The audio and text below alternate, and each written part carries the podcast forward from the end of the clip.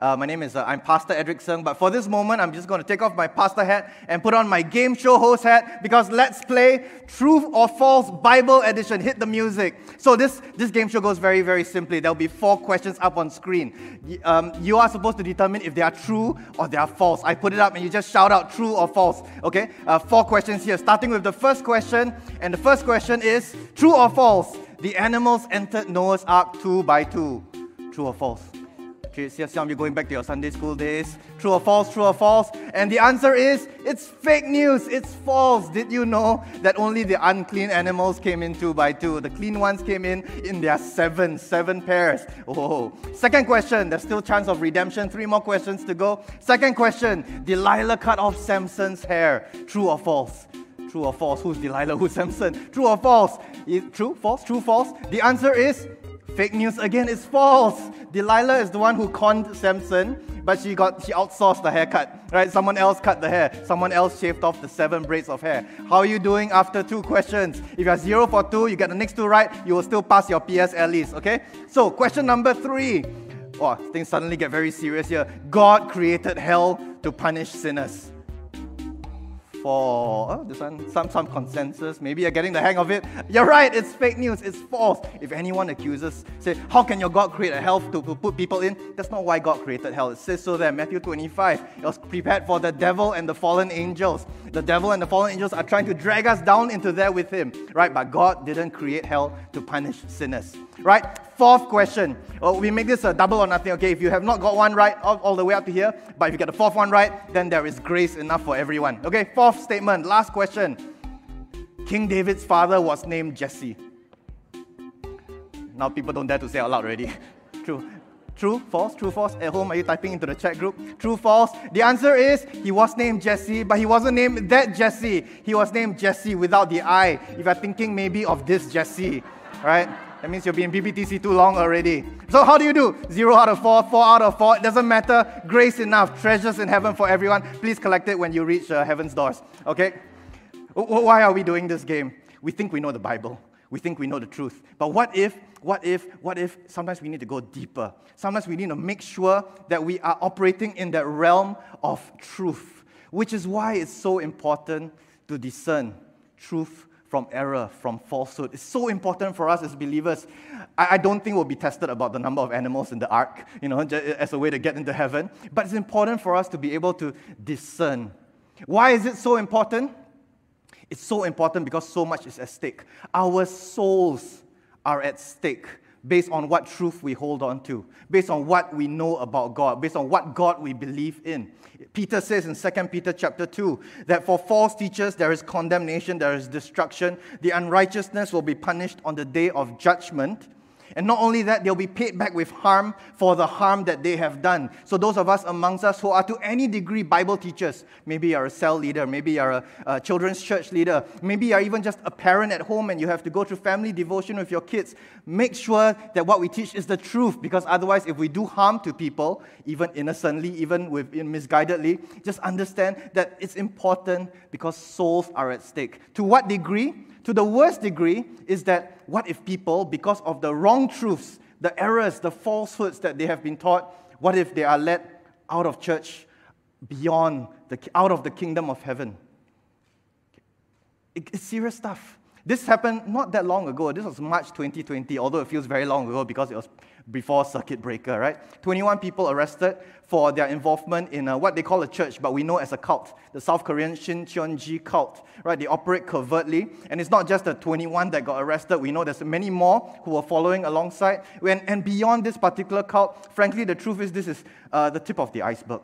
There are many such groups that are operating uh, in Singapore and beyond souls are at stake. What if they don't believe in that same Jesus? They may use the name Jesus, they may use them in the name Jesus and God in their, uh, in their literature, in their scripture, but what if the belief system is fundamentally different? Souls are at stake. Our church is at stake. Our church is at stake. You will see here this is a statement released by uh, the Malaysian Baptist Convention, MBC, a couple of weeks ago in, uh, in early October. And uh, what they did was they wrote about this group called the Salt and Light Fellowship, an alleged cultic group. And they made a great pains to differentiate themselves from this Salt and Light Fellowship from the authentic Christian group, saltandlight.sg. Please do not doubt Salt and Light SG. They're a wonderful website, definitely authentic, very true. Right? And the warning against this Salt and Light Fellowship is that uh, yes, they're alleged, alleged cult, but what is it they're doing? They are aggressively reaching out deceptively to young people, to church leaders. Even elders and leaders will not be, uh, uh um, um, they, they, will even target such people. Everyone is targeted by this. And the truth is, they're not the Salt and Light Fellowship. It's just the front because they are the Shincheonji, that cult again. So they're operating out there in nearby Malaysia. And part of the belief system of this uh, Korean cult is that they have a founder. His name is Lee Man Hee and, and he believes he is the Messiah. He claims to be the Messiah. Right? We'll talk a little bit more about that later on. But what I'm trying to drive home with this point here, and Salt and Light had to come up with a, a, statement to just differentiate themselves from that Malaysian fellowship, right? It's so easy to be deceived. Because innocently, you're on the street, someone comes to you and it says salt and light, and they use the name of Jesus and says, We want to teach you about God from the Bible. It's so easy for the church. Which church are you going to go into? Which fellowships, which Bible studies are people going to latch onto? The future of the church is at stake based on what the truth is, how well we know the truth, how firmly, how fiercely we guard the truth. And one of the things we've learned in recent headlines is that the witness of the church is at stake. You will know the situation where uh, there was a woman and, and, some people in the church that she belonged to uh, um, asked her to take uh, uh, another drug instead of the vaccines. And you know what? We are a church. If you wonder what the church stand is on ivermectin, on vaccines, it's very, very simple. Please look to the medical and the scientific authorities because they are the authority in that matter. Take heed from their guidance. We are spiritual authority here. We speak about spiritual things. There is a, a, a, a separation, a difference in, in the authority that, with which we speak about medicine and science versus when we're talking about things of God, the Bible things. The problem here is they use the name of Jesus to justify their actions, to justify their thought process. They say, on one side, if you do take certain things, that means you trust in Jesus. But if you don't take certain things or you take the other side of things, then you are allowing Satan to win. And they make it a spiritual thing. And in church, we have discernment. We try to understand things with knowledge, understanding, wisdom. We weigh things against the Bible. But outside church, that's where witness comes in. Outside church, they look at this and they wonder what is going on in you churches. Can you churches not even get your facts in order? Do you churches, is the truth such a flexible, malleable concept to you? Do I really want to attend or belong or visit a church where these things are, are, are not not rigorous, where the church doesn't care about these things and uses the name of God, uses the name of Jesus to justify one direction or another direction. The witness of the church is at stake based on how we hold on to the truth. What is truth? And so, in, in, in John's letter, first letter, John 4, uh, well, 1 John 4 6, he says we need to recognize the spirit of truth and the spirit of falsehood. And so, from this, we need to learn how to discern false teaching, how to identify false teachers, right? And uh, you've got a physical handout here, and I believe there's a, a, a, a, handout, a PDF that you can fill in the blanks. You'll see that in three broad groupings, three things, three ways we can identify, discern a false teacher by what they profess, by what they pursue, and by what they produce, right? So, what they profess is what they believe in, is what they say, is what they, they, they, they teach, right? What, what, what you proclaim. And first and foremost, utmost and, and, and uppermost, what is it that is said about Jesus, our Lord Jesus Christ? And again, in his warning in, in, in 1 John, uh, chapter 4, verses 1 to 3. Dear friends, don't believe every spirit. Test the spirits. Are they from God? Are they not from God? When you receive a WhatsApp message, is it uh, that person speaking out of God's wisdom or is it a person speaking out of human wisdom? There are many false prophets out in the world. They use the name of God in vain. And this is how you recognize the Spirit of God that every spirit that acknowledges that Jesus Christ has come in the flesh is from God, but every spirit who refuses to acknowledge that is not from God. That's the spirit of the Antichrist. He's against Christ. He's coming. He's now even in the world, 2,000 years ago, and even so now. Uh, a further warning from uh, second, uh, the second letter from John.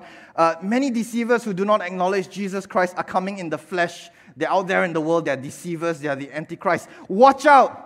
Watch out that you don't lose that which you have worked for, the gospel, the, the, the, the, the, the, deep understanding, the deep relationship with God, so that you may get your reward in full. And anyone who does not continue in the teaching of Christ does not have God. Whoever continues in the teaching has both the Father and the Son.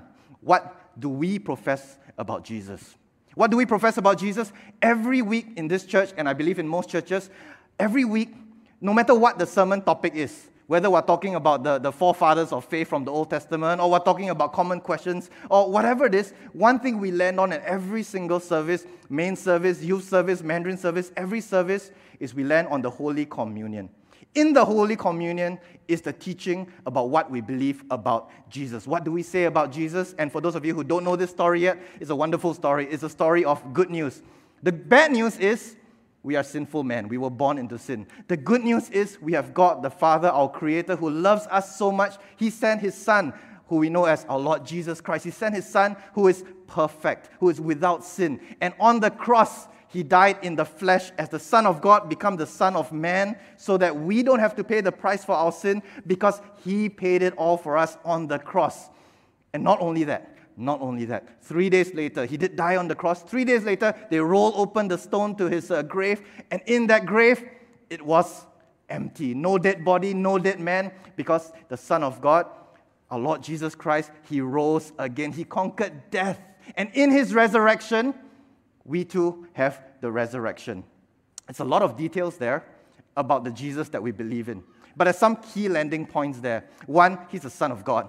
Two, he's the Son of Man. He became, came down in the flesh. Three, he died. Four, he rose again. Five, he is coming back again, the second coming of our Lord Jesus Christ. This is what we profess about Jesus, but it's not what is taught uh, everywhere. In some places, they will fudge the truth.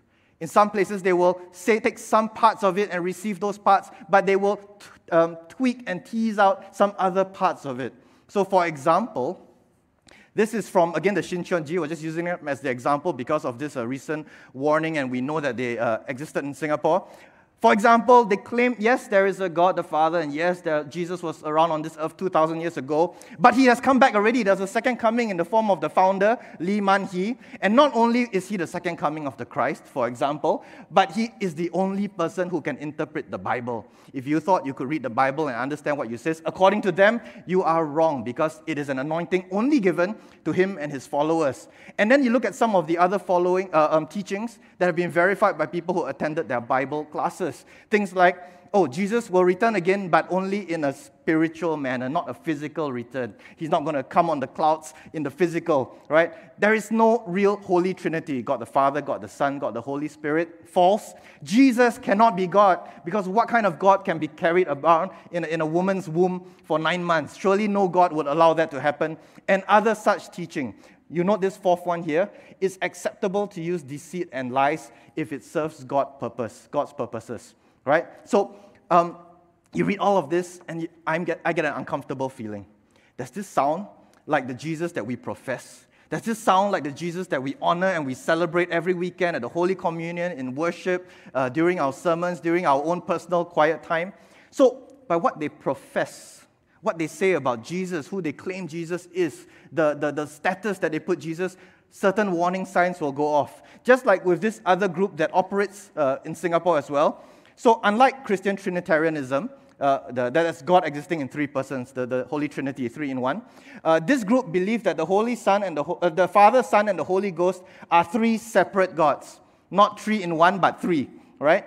Um, according to the founder of this group, when Adam was formed, it was a physical image of God. God the Father was once a mortal who lived on an earth, I suppose a different earth. He died, so this God the Father died, was resurrected, glorified, and grew into his deified status. God the Father. And according to the, the founder, there is a God above the Father of our Lord Jesus Christ. So God, Jesus Christ, the Son, then God the, then God the Father, and then God the Father got one more Father, meaning that Jesus is actually the grandson of God, not the Son of God, according to this belief system, right? Um, and so on and so forth. Does this sound like the gospel, like the Bible that we know? One more example, again by a group that can be found in Singapore, and, and this is on their own website. Do they believe in Jesus? They say, yes, we believe in Jesus, and, and they quote um, verses that are familiar to us from John 14, 6, I'm the way, the truth, and the life. From Matthew 20, for John 3, 16. Even in Revelations, they quote that, yes, they believe Jesus is ruling as the king of God's heavenly kingdom, and he'll bring peace to the entire earth. However, however, so this is what I said about some truth, but some fundamental untruths here. We do not worship Jesus. We do not believe that he is the Almighty God. If you hear things like this and you get worried, hopefully it worries you. Hopefully, as you read this, something in there stirs and says, I'm not sure that's true. I'm pretty sure that's not what we read in our Bible. We discern false teachers, we discern false teaching by what they profess. Number two, it's one thing what they say, but when they hear other things that are coming from God, they refuse to listen. According to this passage in 1 John, 1 John chapter 4, verses 4 to 6. So false teachers in this case, they are from the world, they therefore speak from the viewpoint of the world, and the world listens to them. However, we are from God. We know this, we're believers, we're the church. We are from God, and whoever knows God listens to us, not because we're so charming, we're so charismatic, we're so persuasive, we're so uh, you know, well spoken, not because they don't listen to us just because of all that. The reason they would listen to us is because we do not speak from our own heart, from our own knowledge, from our own understanding. When we speak from the Word of God, then of course you listen because it's God's Word, it's not my Word. Whoever is not from God is going to find it very difficult to listen to that. It's going to find it very difficult to understand that. And this is how we recognize the spirit of truth and the spirit of error, the spirit of falsehood. So, uh, an example out of the Shincheonji again. So what they do is they indoctrinate people, right? They, they, they, they um, mind control, uh, uh, behavioral control. And in the course of their teaching over and over again, what they do is they, they, they are given um, way, reasons to ignore facts, reasons, evidence, anything that will contradict their end goal, uh, their, their particular Messiah's form of teaching. Disciples are discouraged from reading the news, reading the internet, listening to other people, cut off from the advice of their friends, cut off from their former church, cut off from their families, etc., etc., so that they don't listen, they won't listen, they can't listen to other advice. How do we discern false teachers? By what they profess about Jesus and by what they refuse to listen as they profess about Jesus, about when, when the truth comes from the Word of God. And in so doing, one of the things you'll find is a despise for authority. They will hate spiritual authority because, very, very simply, they don't belong to that spiritual authority. They listen to someone else, they heed another truth. And it says here in the Bible, they follow the corrupt desire of the flesh and they despise authority. They are bold, they are arrogant, they believe they know better. They are not afraid to blaspheme in matters that they do not understand. Now, I know as you say all this, we're thinking cult, cult, because I've been talking a lot about Shincheonji. But the truth is, there is a whole spectrum in the Christian, in the church circle, in the Christian world. There's a whole spectrum of, of belief systems, all the way from the very conservative right up to the highly charismatic. And you know what? One of the privileges I have as a pastor, we go out there sometimes at these uh, kingdom uh, uh, meetings or whatever, and there's a person from a very conservative church, and there's a person from a very charismatic church. And the amazing thing is, we may never be able to worship in each other's churches. A little bit different. I, I can't quite get the way you worship, and so on and so forth. But we can all agree we're believers. We're in the same one kingdom church. Why is that so? Because fundamentally, we need to understand there might be differences in doctrinal interpretations of things. But at the heart of hearts, we major in the major. And what we need to major in is that we believe in our Lord Jesus Christ. We believe that God is God the Father, God the Son, God the Holy Spirit. There are other things. There's a theologian, his name is Albert Mohler, and he describes them as first order, second order, third order uh, theology or doctrine. The first order is what I've just spoken about, the things that we need to agree on. That yes, Jesus was Son of God, become Son of Man, died and rose again. The second order and the third order things are things that you know, in practice, it may be different. So, some churches, for example, they may have issues with the drums being played. Understand? Some churches, they may have a different opinion of, of the speaking of tongues, the gift of tongues, and so on and so forth, infant baptism, etc., etc.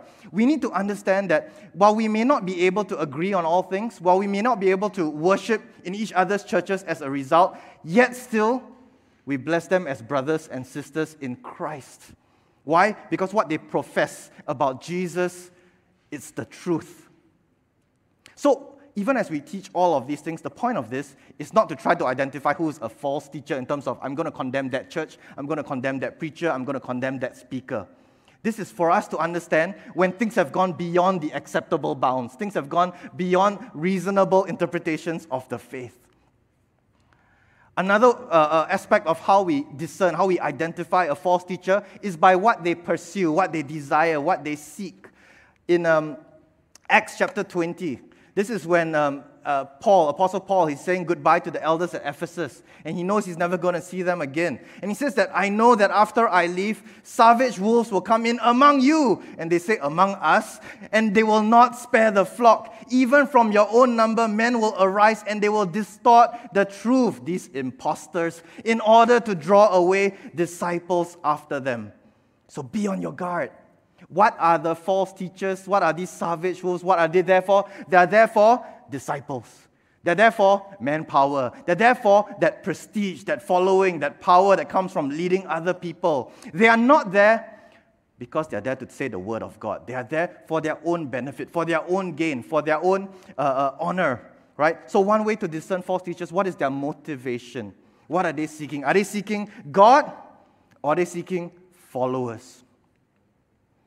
In the same vein, they seek to satisfy not God, not the Word of God, not the wisdom of God, but they seek to satisfy with human wisdom. They seek to satisfy, satisfy how humans think, according to human tradition, according to the elemental spirits of the world. There are huge divides going on in churches uh, in America, in Europe. Because right now, for example, um, there, I just read about a, a book about a, a, a, minister, a pastor in a church in America who is pro abortion, pro life. And she says this is from the Bible. With God by my side, I committed two of my, I aborted two of my own children.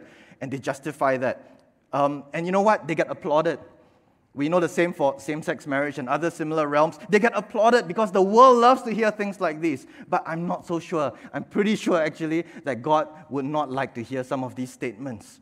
And so what happens is they speak not because they are echoing the words of God and you know the person on the pulpit is saying this is what God says out of his word, but they're speaking out of their own imagination.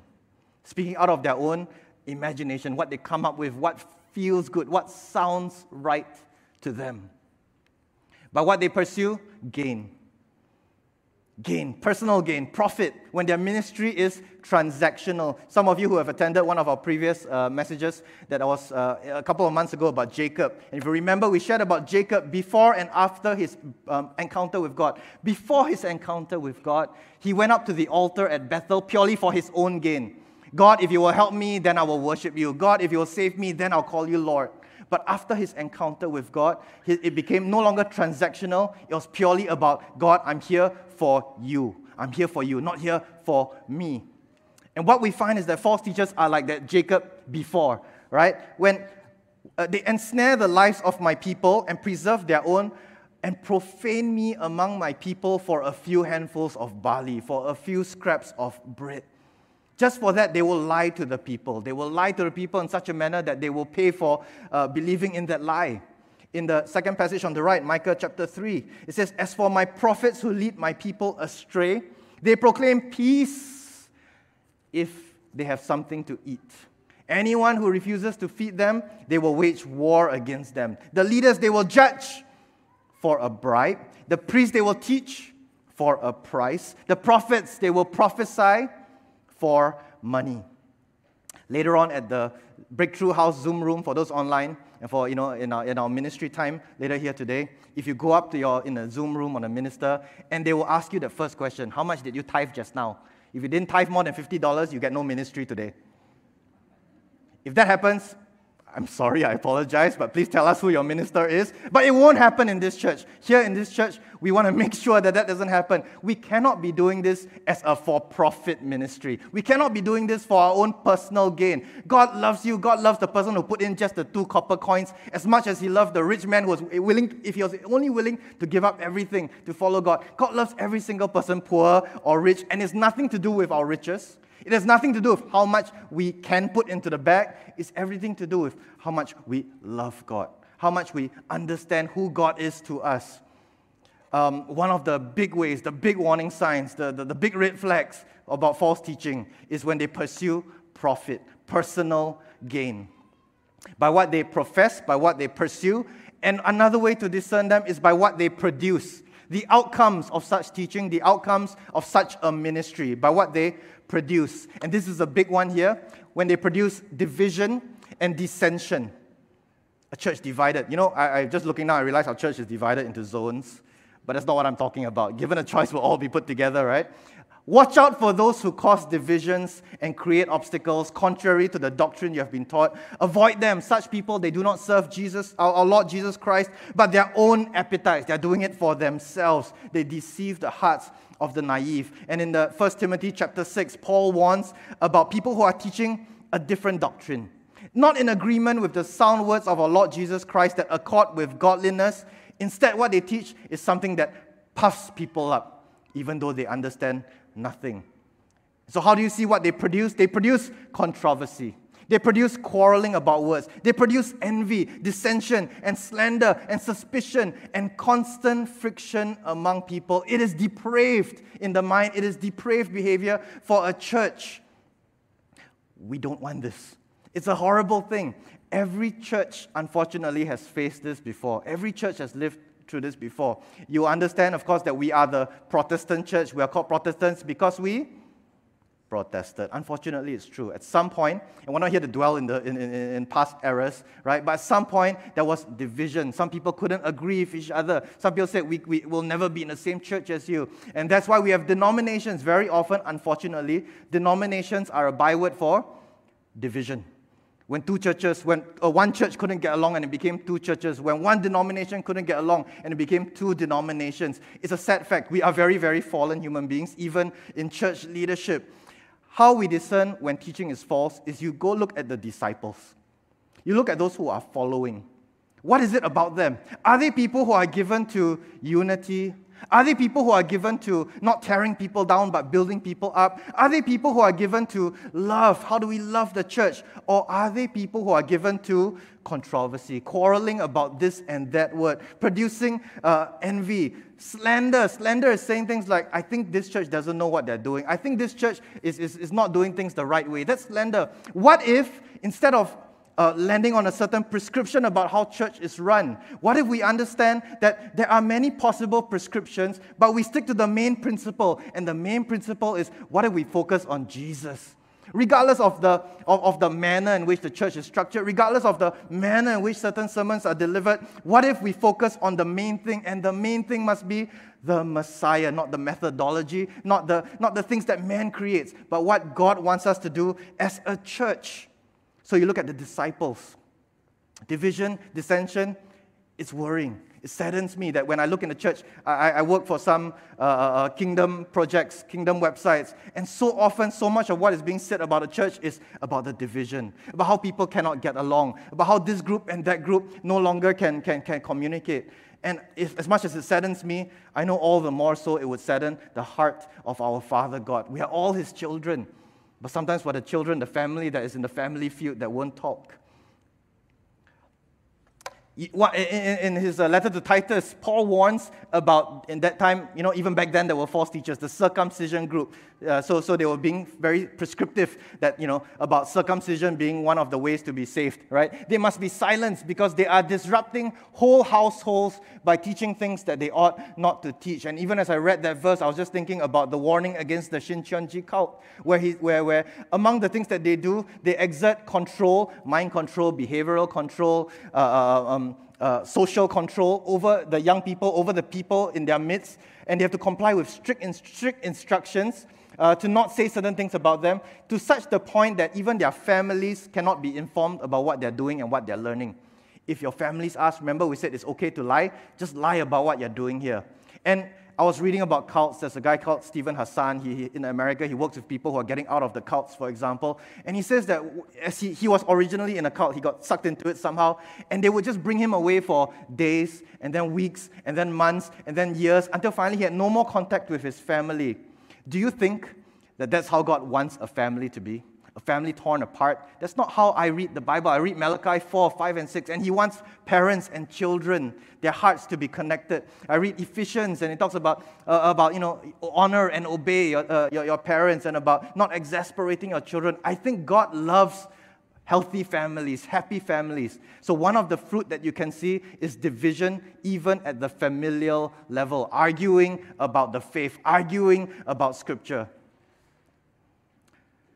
Another fruit that we can see produced is when the people who want to do the right thing are discouraged from doing the right thing, and people who want to come to a place of repentance are discouraged from repenting.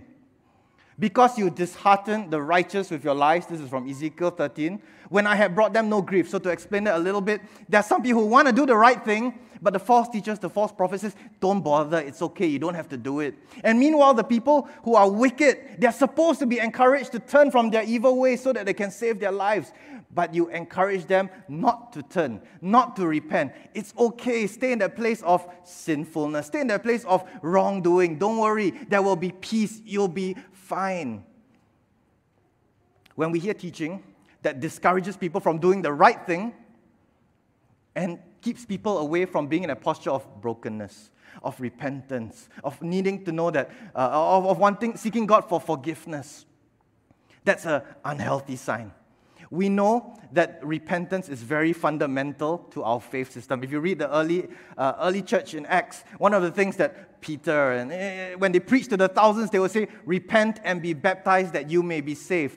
We do need to be a church that understands the importance of repentance, not just at salvation, but an ongoing basis. Why wouldn't you want to repent when in 1 John 1 John 1 9 it says, If we confess our sins, he will rebuke you and smite you. He will not. He is faithful and just and he will wash you of your sins, cleanse you of that unrighteousness, right? So repentance is key, but yet if you see if you if you receive influence that points you in the direction away from repentance, be very very careful. Unholy fruit. In the Sermon on the Mount, our Lord Jesus Christ, he says, Be careful for these false prophets, wolves in sheep's clothing. By their fruit you will recognize them. A good tree cannot bear bad fruit, and a bad tree cannot bear good fruit. Now, some of this bad fruit is, is uh, very, very obvious. It's, it's, very, very obvious. So, for example, this guy, he was the Jesus of Siberia. That's what he, he, he called him. He fashioned himself as. And I got give him full marks for the commitment. You know, he got the, the clothes and the hair and the beard going on, right? But um, anyway, he was arrested for claiming to be the, the, the, the second coming of Christ. And we talk about the bad fruit, about embezzlement. Embezzlement is about wanting gain out of the process, swindling people of millions of dollars. And unfortunately, it's very, very common for such groups, the, the extreme ends, the very obvious bad fruit, to go down the area of sexual sin, demanding sexual favors, you know, in, in return for, for, for, for being part of the faith. And so, Second Peter says, these are such people who, whose idea of pleasure is carousing in broad daylight, reveling in their pleasure, eyes full of adultery, they never stop sinning. They're, they, they seduce, they're experts in greed. They're like Balaam, Balaam, who was anointed, who was prophetic, but only wanted self gain out of that gift. So this is the bad, bad, obviously bad fruit. The bad fruit, I think we can all agree that we definitely need to stay away from. But what if some, you take an apple and it's a good thing you didn't bite into it, but you cut it in half because when you cut it in half, what if you didn't see the worm that was inside there? What if some bad fruit is less obvious? Not so straightforward. Definitely not the guy who fashions himself as the cult leader. Some examples of such bad fruit that are all around us. People who might misquote scripture in such a manner as to mis- mislead other people. Very often, there are people who lead people into sin or even the sin of spiritual apathy, walking people out of church. What if some of that influence is like the Bible teacher whose teaching is there not to humble us before God, not there to make us realize in awe and wonder how great God is, uh, that, that in our brokenness, yet who is man that he is mindful of us, and yet he is, and yet he saved us. But some of that teaching goes down the direction of puffing us up.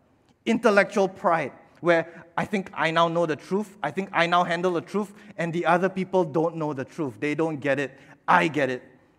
We have the truth. Eh, or, what about the, the critic, the cynic? People around you who, in their constant, have you noticed the church? Have you noticed that about the church? Have you noticed that about the pastor? Do you really like the way things are done here? Do you think that it should be done differently? And slowly, slowly, it all adds up to the point that you hate your church. That's bad fruit. Can we all agree that's bad fruit? Why is it bad fruit? Do you think God wants you to hate your church?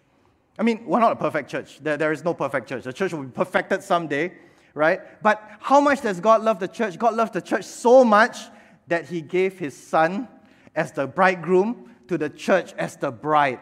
I am a father of five. One day when my kids ask to be married, uh, the eye with which I look at the guy who's coming for my daughter or the woman who's, who's out with my son, I will be very, very, very worried, very, very careful, very, very. I want to make sure that my kids have the right person, the right partner, right? So, in the same manner, God is zealous, jealous for his church. He loves the church. Our Lord Jesus Christ, He died for the church. Our Lord Jesus Christ, He's coming back for the church. That's how much He loves the church. So if there's fruit that makes you think otherwise about the church, do you really think that such an, a posture is that really the teaching of God? And some filtering questions that we can ask to help ourselves make sense of some of the influence we might be under. We, we, uh, uh some of the people that we might be talking to about faith issues. Does this person's influence make me more Christ like? Does this person's influence make me Christ like? How do we measure Christ likeness? Not by the robe, not by the uh, hair, not by the beard, but by the fruit of the Spirit. The Holy Spirit is, is, is, is deposited in us, and He'll echo the words of our Lord Jesus Christ in us, and He'll make us more love, joy, peace, patience, kindness, goodness, gentleness, faithfulness, self control. Is the influence of my this person who's mentoring me, teaching me, coaching me, making me more Christ like, exhibiting more of not the bad fruit, but the fruits of the Spirit? Does it point me towards loving God and loving the church? Loving God is easy enough, if you know what I mean. You know, love God. Of course, we love God. He's God, He's the creator. But the church is difficult. God is perfect. The church is highly imperfect. And yet, and yet, and yet, God loves the church, as I mentioned earlier. Positive teaching, positive influence should make us love the church even more. I give you an example that's happening right now. There might be a child who's crying in this church service right now. How do we respond to that child? With love. It's okay. I have five children, you know, by the way. So don't feel bad about what, what's going on back there, although do try to control where possible, right? But if you love the church, you'll understand that this is part of church life. We, we, with grace, we accept and we receive. With grace, we forgive. With grace, we, we, we learn to try to forgive and, and, and bless the people around us, right? Does it fill me with hope, with joy, with peace? Romans 15 13. That I abound with it such that the people around me can see that in me. Or, or does this influence leave me with some strange niggling feelings?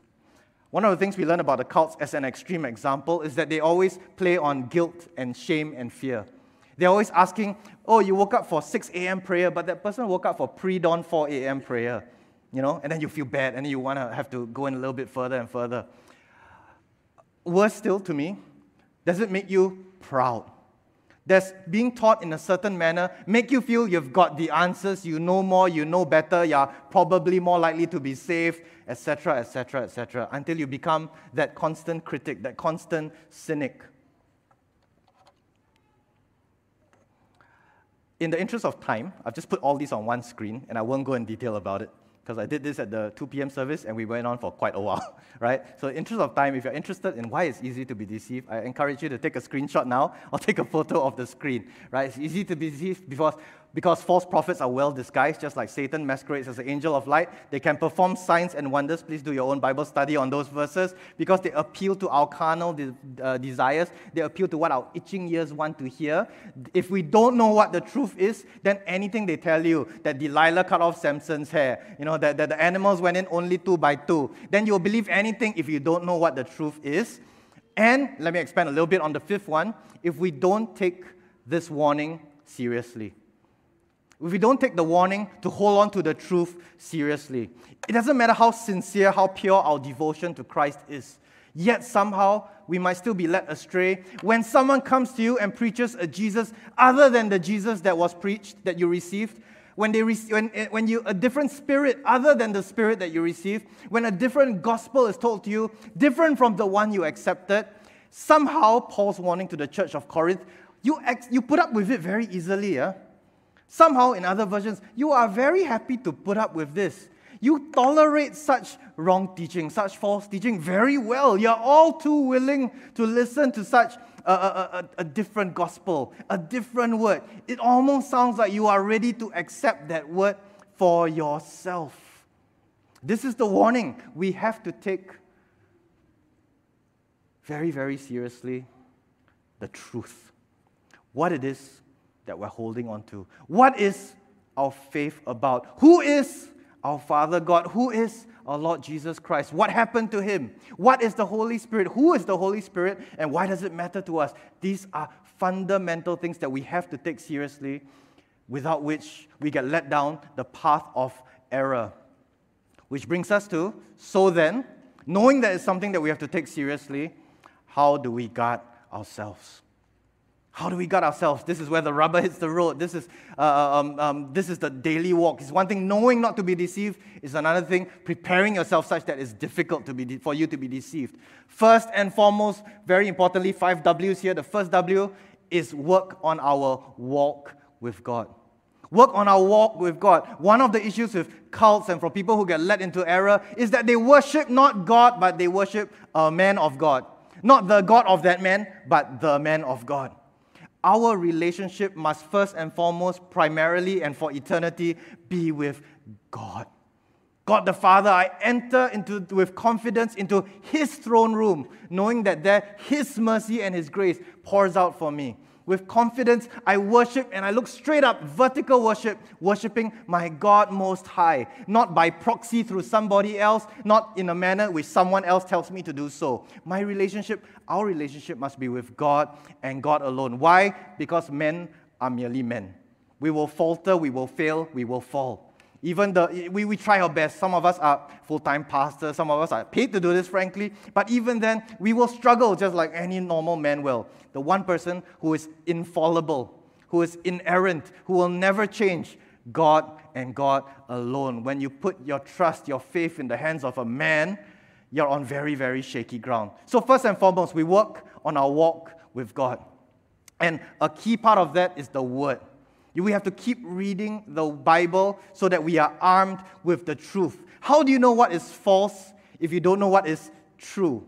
So just to give a, a, a, a simple example, I, I, one of my hobbies is I like to put together bicycles. It's just something I've been doing for almost 20 years now. You know, I, buy bicycle parts, some exotic parts from Europe and all that. And I realized in the last one, two years with the circuit breaker, there's a cycling boom everywhere, and suddenly all of these companies are producing what they call OEM bicycle parts, right? So it kind of looks the same. It kind of, you know, they may even put the actual brand name on it. But as a guy who has been there for 20 years, I, I even without touching it, I just see the Carousell advert or whatever, and I'll tell you that that's not the true thing. That's a false thing. And the reason I would know that is because I have handled the real thing. I have installed the real thing. I have built the real thing on a bicycle before. Same with the word. How will you know if someone insists, insists that the animals came in two by two only, no more, no less? How will you know that that is not true unless you had actually read the passage yourself, or you happen to listen to this sermon, or you played that game show? How would you know without knowing the word? There are no shortcuts to this, unfortunately. For all the sermons that you listen to is important. For all the Bible cell groups, Bible studies you attend, that's good. But there is no shortcut to reading the Word of God for yourself and knowing it for yourself. It's so important because that's how we arm ourselves with the truth. It's how we guard ourselves from false teaching. The third W there is wisdom, the wisdom of the community of saints. In an abundance of counselors, there is wisdom. This is where we encourage people to get plugged into church body life. Uh, we know that now in COVID and Zoom and all that, church body life is not quite as close, not quite as tight as we would like it to be. But it's still the best thing that we have. Why is it so important to be plugged into church body life? It's because that's where people watch out for you. That's where people look after you. And some of time, sometimes the things that they look after you might be a little bit uncomfortable. I might say, Kok Guan, something's changed about you of late. You seem to be behaving in a different manner. And sometimes when someone in your cell group speaks to you in such a manner, it's uncomfortable, it's awkward. But what if they're doing it out of love? What if they're doing it out of what Pastor Jeff taught us from last week, 2 Timothy 3.16? What if it's a, a gentle rebuke, a gentle reproof, a gentle correction? That's where the body life, the church body life, is so useful because we allow other people to iron sharpening iron, speak life into us, even correct us if necessary for our own good. Fourth W, weakness. We need to know ourselves. We need to know when we are at a low point because at the low point is when cults will target you. At your low point is when Satan will target you. Um, cults, for example, in, in the studies have shown that they target certain personality types. Certain personality types, they like two types. They like the very strong leadership type, and they also like the type who are very, very meek and very, very mild because they don't ask questions, just to let you know, right? But not only do they target such personality types, personality types, they also target people at five points of their life, according to uh, Steven Hassan, the cult expert. People who are lonely, people who are depressed, people who are uncertain at the crossroads of their lives, people who are spiritually unfulfilled, and people who, in general, are distrusting of authority, people who are against the mainstream. If we are in that place, and to be, we, we know full well that the pandemic has brought a lot of people to that not so healthy space, not necessarily the best space, um, just be careful. Know that that's when you have uh, uh, that, that, that you are more vulnerable. You are more likely to be given into some uh, um, um, teaching that is there to tickle your itching ears, to hear what you want to hear, to say peace when there is no peace. Again, the cults practice something called love bombing. Love bombing is once you are in their midst, they will flatter you. Every day they have something nice to say about you. Hong Sheng, you're looking great today. You know, on and on and on, such that you really want to be there. Why? Because in your vulnerability, in your uh, moment of low self esteem, that's what you want to hear. It tickles your itching ears. Watch out when you're weak in such a manner, especially in a season such as this.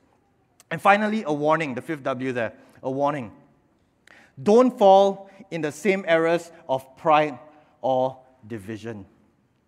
Don't fall in that. I know as I speak, some people may be uh, immediately starting to filter. I think Pastor Edric is talking about that church. I think Pastor Edric is talking about that leader. I think Pastor Edric is talking about that, that celebrity, etc., etc., that, that faith celebrity. Don't fall into the error of being a heresy hunter. Don't fall into, be the, into the error of being the guy who uh, slanders and casts doubt and gossips about other people. Why? Because then you'll be a false teacher yourself. Why are you a false teacher in such a manner? Because God teaches us don't do that. Don't be a slanderer. Don't be a gossiper. Don't be a pastor hater. Don't be a church hater. That is not in God's heart. When you're doing such a thing, that you are becoming, uh, um, you yourself are perpetuating false teaching, teaching that goes against the word of God, or, or of God. And so we guard ourselves. We make sure that if we are becoming more godly, it is in the way that He wants us to, to be a uniter, to be a peacemaker, for example. Let me close with this uh, story about my dad. This is my dad. My dad is the one on the right, not the one on the left, right? Uh, this story is about 38, 39 years ago, supposedly when I was about one or two years old, right? So that's, that's my dad then, and this is me, by the way. Oh, right? 38, 39 years ago, uh, too early for me to remember any of this, my dad was in a serious, serious accident. Uh, uh, this is not the actual photo, but he was actually, his car was run over by a army three tonner truck, right? Uh, it was run over, it was total. He survived, but as a result of some complications with the medication and all that, um, he was in a coma, right? So he was in a coma for a while, and when he finally came out of the coma, he was not a religious person. He was just living his life as a perfectly normal, non religious person. But when he came out of the coma, this question uh, rang in his head. It weighed on him. Where would I have gone if I had died in that accident? Would I have gone to heaven, whatever that looks like? Or would I have gone to hell, whatever that looks like? And so, with this uh, near death experience, with this close brush, he went on a search, a search for meaning. And so the search led him first to a guy came to his house and started teaching him out of the Bible. This guy was from one of the groups that was mentioned in one of the earlier slides, right? And he and, and, and my dad and my mom, they were so excited. Someone's coming and, and, and revealing the truth to us explaining things out of this, this, this holy book, out of the Bible. And they learned and they learned and they enjoyed the process until one day the man stopped showing up. And they're like, Where did that guy go? And it turns out that this person had gone into uh, jail for his faith, right? It was a, a, a faith system that is uh, um, not only errant, but also uh, certain things about it are illegal in Singapore, right? So, okay, that, that, that, that, that door definitely got closed on them, thank God.